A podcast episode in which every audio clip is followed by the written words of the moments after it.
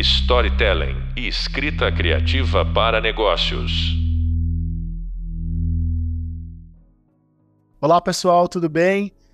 Fernando Dinelli por aqui. Depois da gente ter falado sobre como emergir nas verdades para o posicionamento, agora a gente vai aprofundar uma das verdades nesse podcast de hoje, que são as verdades do consumidor e culturais que demandam foco nas pessoas.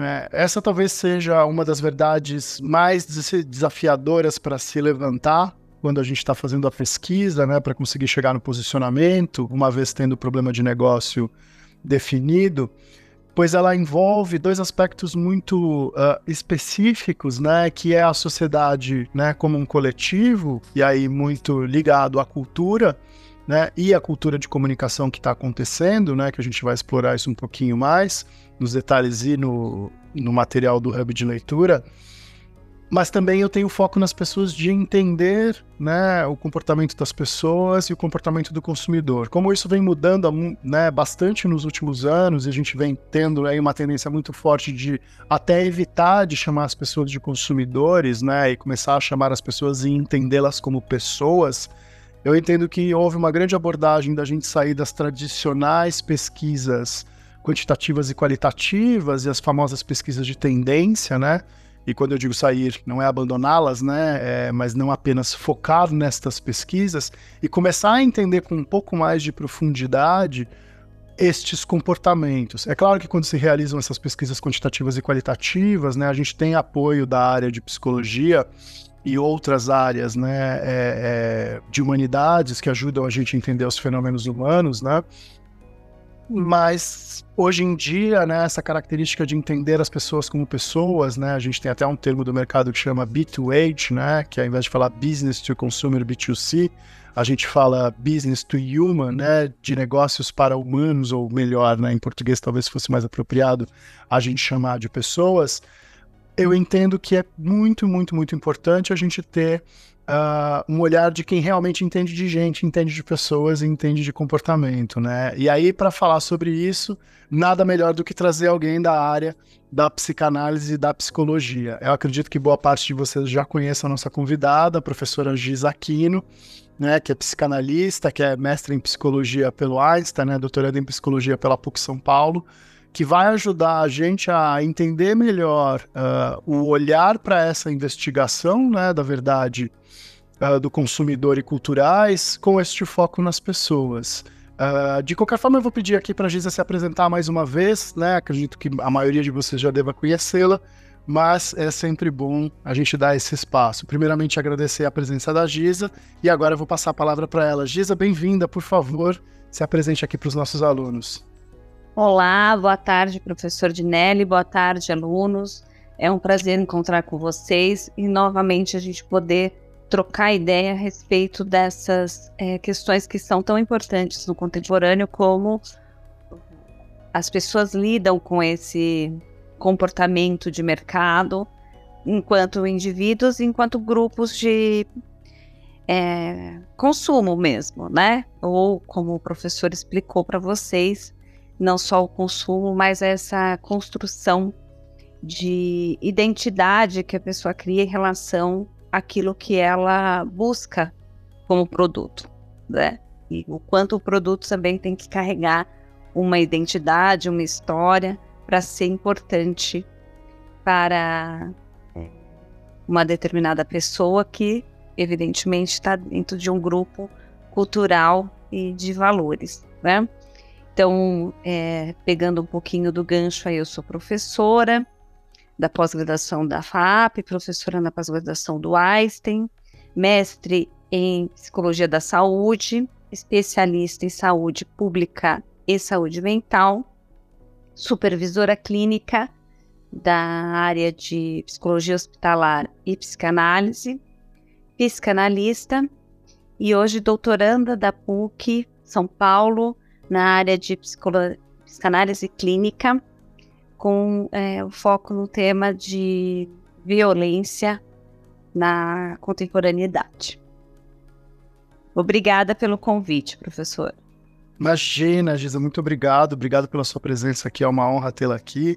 E a Giza está economizando aqui nas credenciais, mas ela também tem dois livros publicados. Eu sei que deve ter um terceiro aí no forno para chegar uh, nos próximos meses. Então, além de tudo isso, né, palestrante, autora, uh, o que eu também entendo que é muito importante, porque pessoas com visão de como contar histórias, né, é, nos ajudam muito quando a gente está falando aqui de storytelling, né, independente de todas as técnicas, né, essa é uma habilidade uh, muito importante para a gente poder extrair o melhor ali de planejamento, né, e de elementos que podem ajudar a gente a construir grandes narrativas. Bom, para a gente dar sequência aqui depois da introdução, né? É... Gi, na verdade, pensando aqui como é que a gente pode desenvolver esse tema, né? Meu, acho que talvez meu principal objetivo aqui com os alunos é entender uh, uh, como é que eu pego essa verdade, né, das pessoas, essa verdade cultural e aplico nos negócios. Mas antes de eu conseguir fazer essa aplicação, eu preciso conseguir descobrir essa verdade né? Normalmente na área de planejamento a gente faz aquele levantamento, né, de pesquisa, começando com desk research, né, para fazendo as pesquisas no computador, tendo acesso a pesquisas, né, a, a, de institutos de pesquisa e afins, lendo muito sobre o tema, né, entendendo o que está sendo dito, né, nos, nos jornais, nas revistas, nas mídias sociais, né, uh, o que o, o, jornalismo né, traz para a gente, né, em termos culturais do, do indivíduo, e a gente também acaba realizando algumas pesquisas ou alguns levantamentos de campo por conta própria, né? Então a gente vai a campo, conversa com as pessoas, faz pesquisas qualitativas ou estudos exploratórios, né? Não necessariamente estruturados ou semi-estruturados, ou às vezes até roda pesquisas quantitativas. Mas né, como alguns grandes publicitários sempre dizem, né, a gente sempre precisa tomar cuidado com a linguagem, né, porque as pessoas, às vezes, elas se escondem por trás da linguagem, né, então quando você responde uma pesquisa, nem sempre, às vezes inconscientemente, você está sendo totalmente fidedigno, né, aquilo que está sendo perguntado, né, muitas vezes, né, a gente uh, uh, uh, faz uso, né, das respostas ou da linguagem para esconder algumas verdades, para esconder né, aquilo que talvez a gente nem reconheça né, de necessidade ou de desafios ou de como a gente se comporta. Eu gosto sempre de dar o exemplo clássico da famosa pergunta que fazem para entender né, a, a, percepção de cultura quando você pergunta qual foi a última vez que você foi ao teatro, é, você costuma ir ao teatro ou você costuma ler, né? Via de regra são, uma, são duas perguntas que as pessoas costumam responder que sim né? E aí quando você cria uma técnica quantitativa de pergunta de confirmação e aí você pergunta qual foi o último espetáculo que você assistiu e qual foi o último livro que você leu, né? Quando você faz uma análise mais profunda, você percebe que muitas vezes as pessoas não querem dizer que não foram ao teatro, que deixaram de ler livros porque elas se sentem, né, acuadas, né, ou talvez culturalmente inferiores, o que é uma grande bobagem. Uh, por não irem ao teatro ou por não lerem livros, né? E aí muitas vezes esse tipo de pesquisa traz uma visão enviesada quando a gente vai fazer análise do comportamento do consumidor. Né? E para tentar desvendar tudo isso, nada melhor do que a gente né, buscar ferramentas, né, até por isso você está no nosso curso, né, buscar ferramentas da psicologia, da psicologia e da psicanálise para desvelar o indivíduo, porque quem não melhor que o né, psicólogo e a psicóloga e o terapeuta, né, para tentar descobrir as nossas né, verdadeiras vontades, desejos, intenções e afins. E aí, a partir daí, eu queria que você ajudasse a gente como entender esse comportamento do consumidor ou das pessoas como indivíduos, né? E o que a psicanálise e a psicologia podem nos ensinar, né? Pensando aqui em como entender o indivíduo, como fazer uma análise social, cultural, né? E essas influências dos grupos. E aí, passar a palavra para você desenvolver o tema e a gente vai trocando ao longo do nosso podcast aqui. Tá certo. Bom, acho que a intersecção entre o planejamento de marketing, né, que é isso que você trouxe, e a psicanálise, ela pode ser explorada de várias maneiras, né? Então, um dos possíveis entendimentos é como o comportamento se constrói e qual é, né, a maneira que a que o marketing tem, né, de estratégias, vamos dizer assim, eficazes para é, compreender como isso ocorre. Então, primeiro a gente pode pensar, né, que a psicanálise, que é aí a, a área, né, que eu conheço compreende os desejos, os desejos inconscientes, as motivações, as necessidades do, é, mais profundas e mais emergentes. É, então, como o Freud destaca né, uma importância fundamental daquilo que está inconsciente e que vai emergir de impulsos emocionais. Então, é, a gente sabe que uma parte das pessoas que consumem algo são tomadas por esse impulso, né? E compreender também como é valioso, né, é, para o marketing criar elementos de persuasão dentro desse universo, muitas vezes até é, que ah, o próprio sujeito ainda não tem claro para ele, porque isso está inconsciente, mas é, está ali aquele desejo, vamos dizer, encoberto, né? Então, quando a gente traz a psicanálise para um curso como esse de storytelling é, para os negócios, a gente consegue perceber que emocionalmente esses é, públicos serão atingidos através dessas narrativas e que as marcas precisam criar narrativas que toquem esses aspectos emocionais e os aspectos simbólicos né, do sujeito. Então a gente mesmo tem. Outro dia eu estava me lembrando de uma musiquinha de um sorvete famoso que é da infância, né? De uma campanha publicitária. E essas são memórias afetivas, por exemplo. Né? Então nem eu tinha consciência de que aquel, aquele jingle estava dentro do meu repertório até hoje. Né? E está e faz parte dessa construção de consumo, de sujeito cultural, né? Então a gente vai vendo aí na questão da cultura e da identidade do sujeito. A identidade se forma a partir da cultura. Não existe cultura sem sujeito e não existe um sujeito que é, não emerja né, da cultura.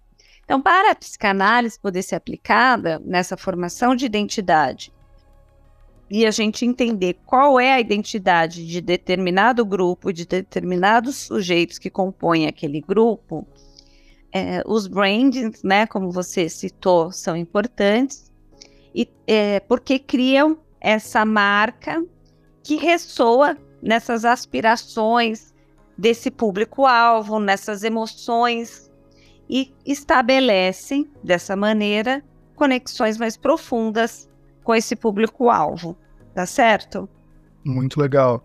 Muito legal. Estou precisando levar você para falar com muitos dos meus clientes, né?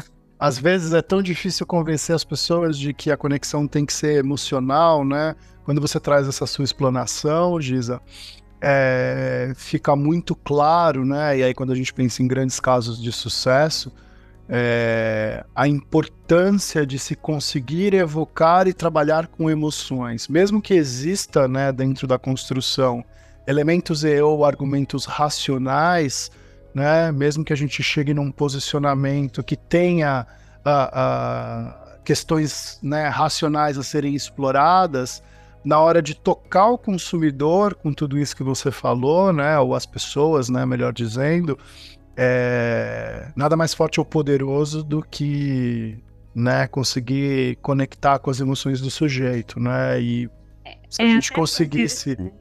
Pode falar, desculpa, vamos lá.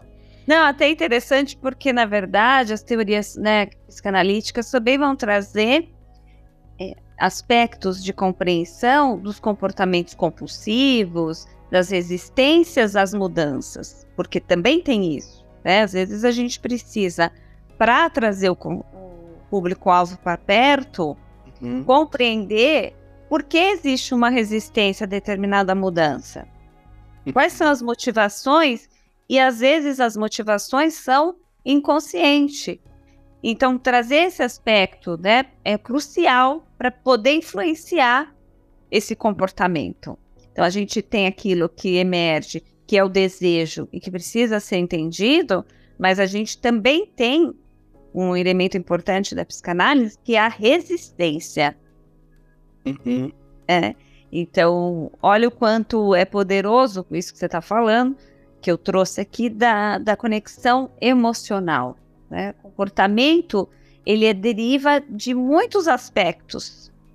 Então, a gente não pode é, pensar em um apenas. Né? Mas esse, essa conexão desses vários aspectos faz com que a marca seja ou não uma marca de sucesso. Né? Que a emoção é um ponto-chave, e aqui para mim isso fica muito claro e, e, e, praticamente um ponto pacífico de né, a gente ter certeza absoluta que, principalmente se eu for trabalhar com narrativas storytelling, independente de ter fundamento técnico ou estruturado, ou baseado em comos ou ques, né, em, em como eu faço, né, ou realizo o meu produto, meu serviço, é ou o que meu produto ou meu serviço tem, sem sombra de dúvidas, né, é, o componente emocional não pode faltar, né. Aliás, a ausência do componente emocional talvez seja, né, inclusive uma fórmula para um fracasso de uma boa estratégia, né, pensando aqui em estratégia de comunicação, que é o que versa essa disciplina. Agora, é, pergunta de um milhão de dólares, né? Como é que a gente faz para conseguir, de alguma maneira, né, numa pesquisa, ou num caminho, ou num, né, numa investigação, numa entrevista em profundidade, para tentar perceber. Claro que aqui a gente não vai pedir para ninguém fazer quatro anos de psicanálise, mais cinco anos de psicologia, mais dois de mestrado e quatro de doutorado, né, e chegar no seu patamar mas quais são as dicas, né, de você que tem essa longa jornada de experiência aí, né, é, tanto de formação quanto de prática, que você poderia dar para um estrategista, para um planejador, para alguém que está né, orientando um time a montar uma estratégia, né, para usar o storytelling como, como ferramenta de como a gente deve que quais são as manhas, ou quais são os olhares, ou quais são os caminhos, né, que a gente pode seguir na hora que a gente estiver fazendo essa investigação? Como é que eu rompo essa barreira da linguagem, né, de alguma maneira e sem grandes pretensões, né, mas de alguma maneira para tentar chegar no verdadeiro desejo, ou talvez até conseguir perceber esses desejos ocultos ou perceber as resistências? Como é que você poderia dar uma é. dica é. aí para gente? Bom, eu acho que não precisa fazer todo esse percurso de estudo, mas poder fazer uma análise pessoal não faz mal a ninguém, né? Agora eu vou puxar sardinha pro meu lado.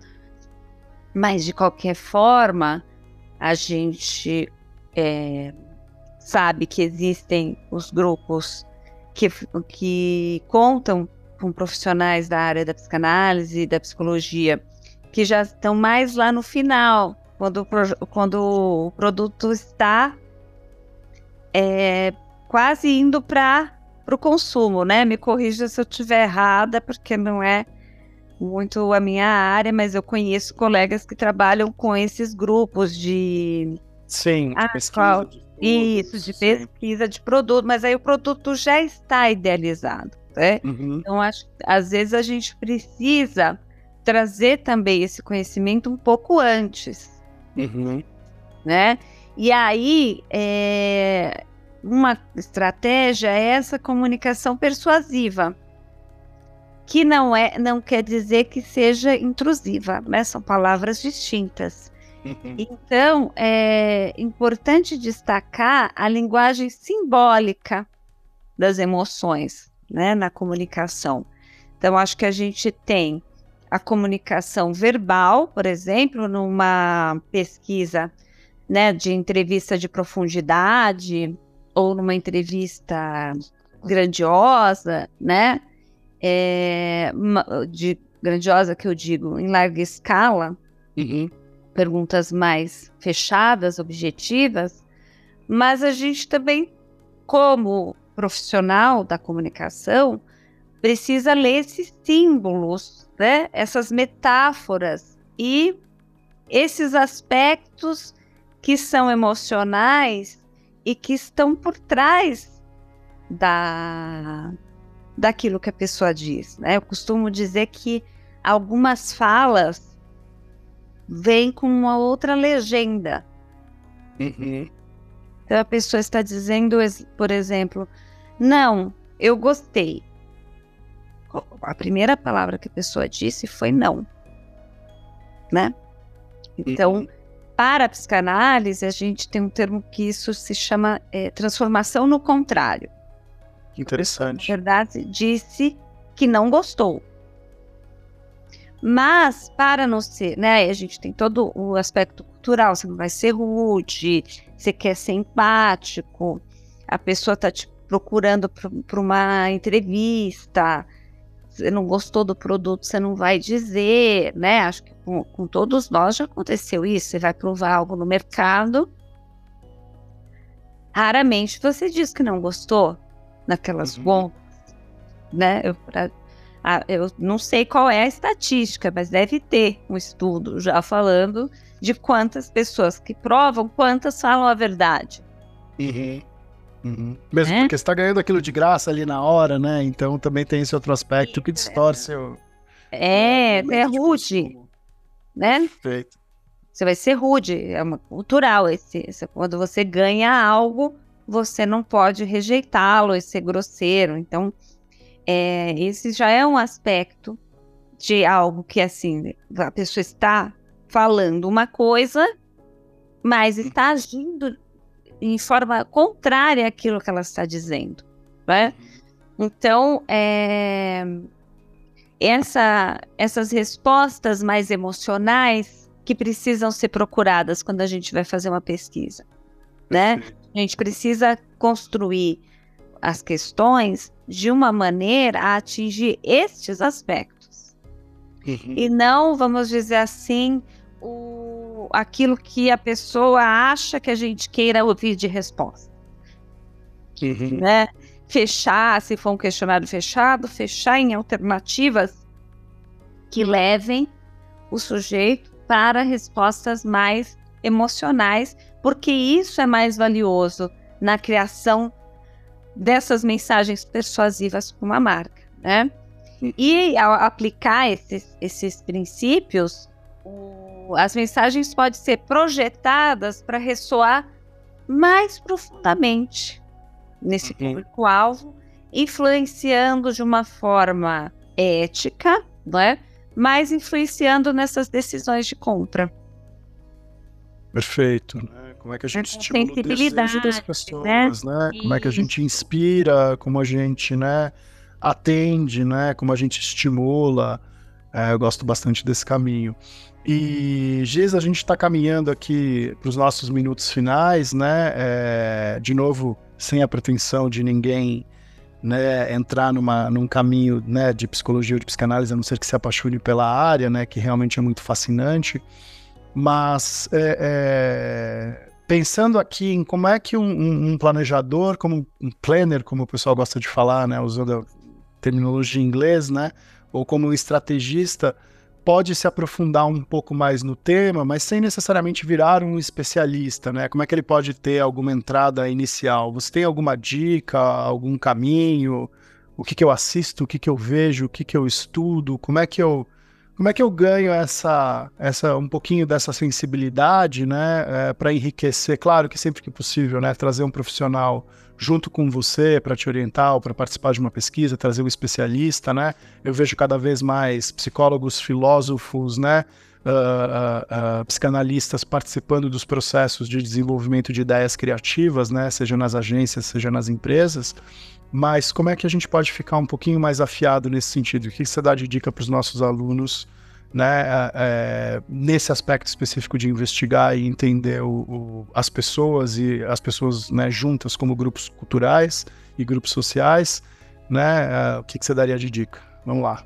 Bom, acho que a principal dica é a disciplina de psicologia das narrativas, que está né, excelente, porque ela vai Desculpa a falta de modéstia, mas a gente não precisa nesse caso aqui.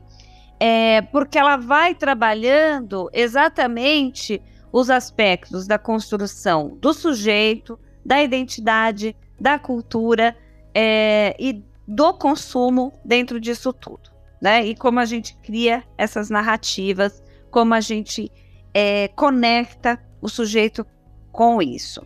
Mas para dar aquele plus, né?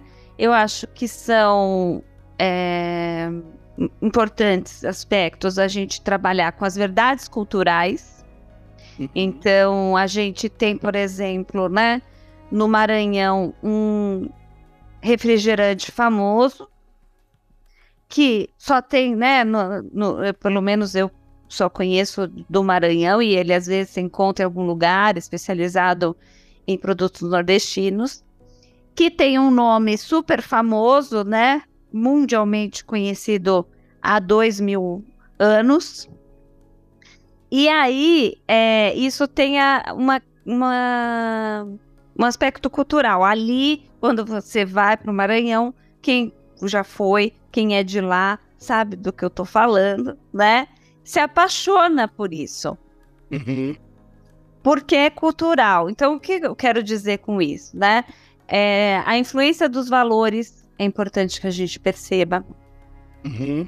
O, acho que quando a gente pensa em símbolos culturais e marcas, a gente pode se debruçar muito sobre a teoria do Jung, né? Uhum. Sobre os símbolos, os arquétipos, os sonhos.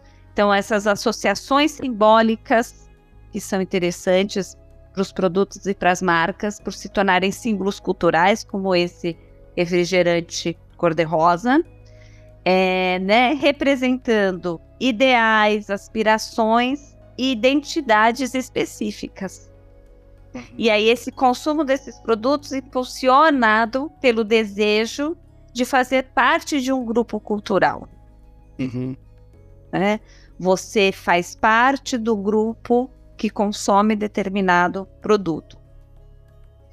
Uh, as normas sociais então, quando a gente fala do Freud, é, do Freud na atualidade, de mal-estar na civilização, totem e tabus, textos culturais do Freud, a gente vai permeando essas noções de conformidade às normas, é, às leis, às normas culturais, como as pessoas se ajustam a padrões de consumo para se conformarem é, buscando também aceitação e aprovação de um determinado grupo.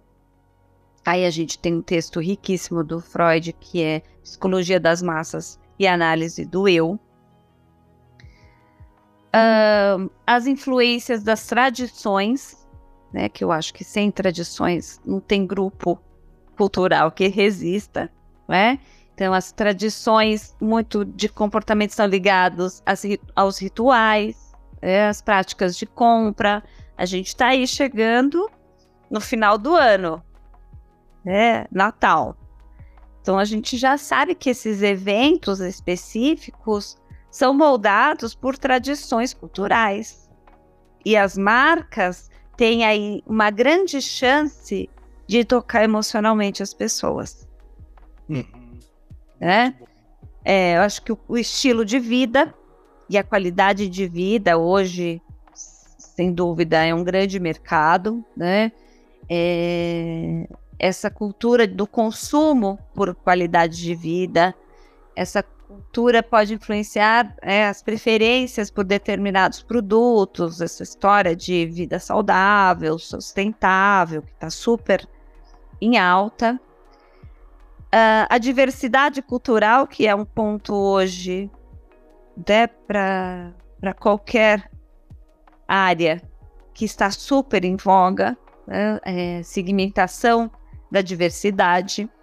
Então, a sociedade que leva diferentes segmentos do mercado com necessidades específicas, preferências, valores distintos, as empresas que se adaptam a estratégias para atender determinado público, cultura, o reconhecimento de uma abordagem única para cada grupo é essencial.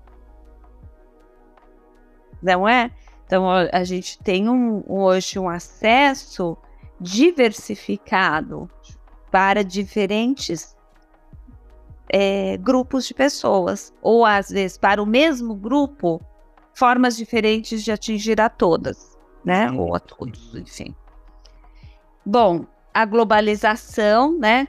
Que é essa influência cultural cruzada. Então, hoje a gente não tem mais assim. É, olha, a gente consome aqui e a gente não conhece o que está sendo consumido na Rússia, na, na China. Né? A gente está num mundo global e transparente, uhum. né, com influências das redes, das mídias sociais, a cultura também muito é, influenciada por isso, mutuamente. Né? Então, uma coisa influencia na outra, não tem higienismo, é tudo junto, misturado. E esses elementos de cultura são adotados influenciando padrões de consumo e escala também global, né? Uhum. Isso vocês provavelmente têm mais conhecimento para falar do que eu, claro, mas imagino quanto dessa situação globalizada influencia hoje, é, né, nas, nos mercados diversificados aí que a gente tem. Então, entender através de cinema, é, leitura, é, né? É, escrita criativa, pesquisa, ler essas obras do Jung, do Freud, não precisa ser um estudioso, ler o Freud, os textos culturais, ler o Jung, né, em relação aos símbolos, a sombra, a persona, é, os impulsos, o impulso do consumo, as resistências do consumo, acho que já são boas estratégias, né, para que essas pessoas consigam compreender quem é o sujeito do contemporâneo e quem é esse sujeito que a gente quer tocar emocionalmente, né? Então a gente tem na obra do Freud essas questões de repressão, do superego, das normas, como eu falei, e as verdades culturais nessas teorias fornecem assim uma base para a gente entender o quanto né, essas verdades culturais influenciam o sujeito, o grupo que o sujeito está inserido, as dinâmicas familiares, as normas sociais, e, é, e a maneira como esse indivíduo vai demandar do mercado. Maravilhoso. Né? Acho que é basicamente isso. Maravilhoso. É muito interessante sua construção, né, de tudo que está colocando, e conforme você foi falando, né, é, eu dei um case aqui para os alunos nas videoaulas, né, para explicar sobre o processo de planning que é o caso de mercado da Puma Social, né, que foi um caso que trouxe a Puma, né, em competição com a Adidas e com a Nike, né, é, é, dentro de um posicionamento para um grupo que era subatendido, né, ou não era atendido por essas, essas grandes marcas de, de, de roupas esportivas, né, e de acessórios esportivos, né, que justamente você falando eu fui lembrando da construção das verdades, né, feitas pelo Julian Cole, né, e que ele coloca, né, na verdade cultural, de que culturalmente as marcas de artigos esportivos elas sempre trabalharam com, né, o, o sem dor não tem ganho, né, o famoso no pain no gain, é suado, é sofrido, né, é tudo muito difícil, os anúncios são escuros, são pessoas superando seus limites, né, e quando eles foram analisar, né, então eles olharam o aspecto cultural da comunicação e quando eles foram analisar o indivíduo, né, e aí principalmente o público jovem ao qual eles perderam relevância e precisavam, né, atingir, eles perceberam que os indivíduos, não necessariamente, né, é, os indivíduos comuns, as pessoas, não necessariamente queriam, né, ser esses super atletas, uh, ser essas pessoas que né, transpiram e suam e superam seus limites e sofrem com a dor, né, e tornam-se algo maior, os campeões, mas que gostavam de se divertir, que eram competitivas, né, uh, em tudo que elas faziam, né, e queriam ter esse ar leve, né, uh, de diversão e competição. E aí eles encontraram, né, para uma marca que tinha perdido relevância no público jovem, um caminho muito interessante, né? É, é, que eles colocaram num posicionamento estratégico falando o seguinte: a Puma não é a Nike, a Puma não é a Adidas, né? Eles colocaram assim: Puma é a marca do atleta do em inglês after hours, né? Uh, em português seria o atleta do happy hour, né? Que são as pessoas comuns. E aí justamente nessa contraposição que você bem colocou, né?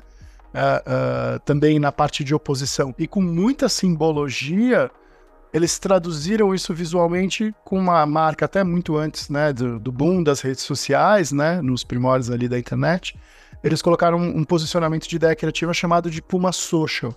E isso foi um sucesso estrondoso, né, porque eles encontraram o espaço que não estava ocupado entendendo o comportamento das pessoas, o verdadeiro desejo das pessoas, né? De ser é. o, o, atleta do boliche, da sinuca, dos dardos, né, é, da corrida drink and, and, run, né, beber e correr, né, e aí acharam um lugar para as pessoas e fincaram uma bandeirinha num território que essas outras duas marcas nunca conseguiram entrar e penetrar depois desse movimento da Puma, né. É, não sei se eu me empolguei aqui, mas eu, eu vi muita similaridade desse pensamento da psicanálise, né, uh, uh, e da psicologia com essa construção, né.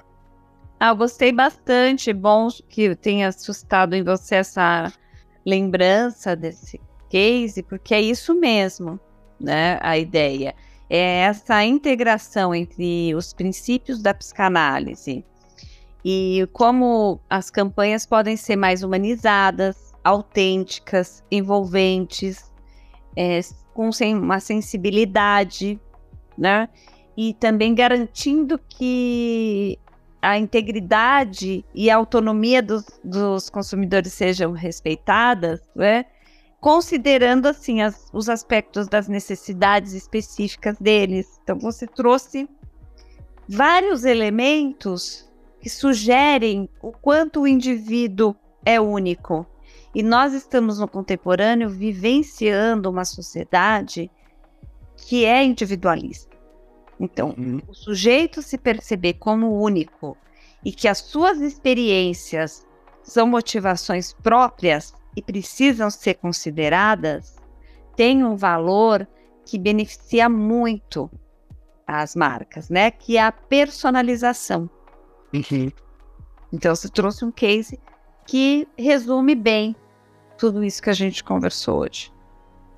Demais, muito legal. Bom, estamos chegando nos nossos minutos finais. É... Já, né, aproveitando que eu entrei para falar, né, meu agradecimento, né, a mestre doutoranda Giz Aquino pela presença no nosso podcast aqui. É... Queria dar a dica para vocês, porque esse assunto que a gente discutiu nesse podcast, ele é muito relevante, muito importante. Se você ainda não viu as aulas né, da psicologia das narrativas, por favor, assista-as, né? Será muito importante na formação de vocês. Né? E com certeza, né, nossas discussões aqui, os elementos que a professora Giza trouxe para a gente vão ajudar a gente no nosso próximo podcast, que é a batalha por sua mente, onde a gente vai entender, né, como é que um posicionamento é, de, de uma ideia de campanha, de uma marca, né, de uma estratégia de produto ocupa um espaço único na mente do consumidor. Com certeza aqui a gente já perpassou diversos elementos que ajudam né, a você ocupar esse território, principalmente quando a professora Giza trouxe né, a ideia de que o sujeito já tem né, diversos elementos simbólicos formados no seu imaginário, né, e as marcas que conseguem não introduzir novos elementos, mas se apropriar do simbolismo que já existe na mente das pessoas, elas tendem a ser muito mais assertivas, tendem a ser muito mais é, é, é, eficientes em termos de, de, comunicação de marca, e as histórias são poderosos, poderosos elementos para fazer isso, mas as histórias não podem estar alijadas né, de todo esse simbólico, de todo esse repertório, de entender esse indivíduo ou esse contexto cultural, porque elas precisam fazer sentido, né? E aí, a hora que elas fazem sentido, elas funcionam aí é, é, é, como uma, uma espécie de cola, né? Que ajuda a grudar a ideia daquilo que você quer passar e garantir que você ocupe um espaço na mente dos consumidores. Então fica o meu convite para o nosso próximo podcast. Meu agradecimento para a professora Giza. Vou passar a palavra a ela para as considerações finais. É, muito obrigado né, pela atenção de vocês em mais esse podcast. E, professora Giza, por favor, fique à vontade. Bom, pessoal, muito obrigada. Obrigada, professor, pelo convite, pela participação honrosa aqui nesse podcast. Convido vocês a lerem, então, para finalizar, um livro que se chama Jung e a Construção da Psicologia Moderna, O Sonho de uma Ciência, da Sonu Chamandarsi. É muito interessante e ele constrói aí, nesse livro, uma base rica né, para esse material que a gente trouxe hoje sobre é, as, ciências humanas e esse aspecto do impacto perspe da perspectiva histórico, cultural, social, dos símbolos para a vida do sujeito. Tá bom? Muito obrigada. Legal, obrigado, professora Giza. Obrigado, pessoal. Até o nosso próximo podcast. Um abraço.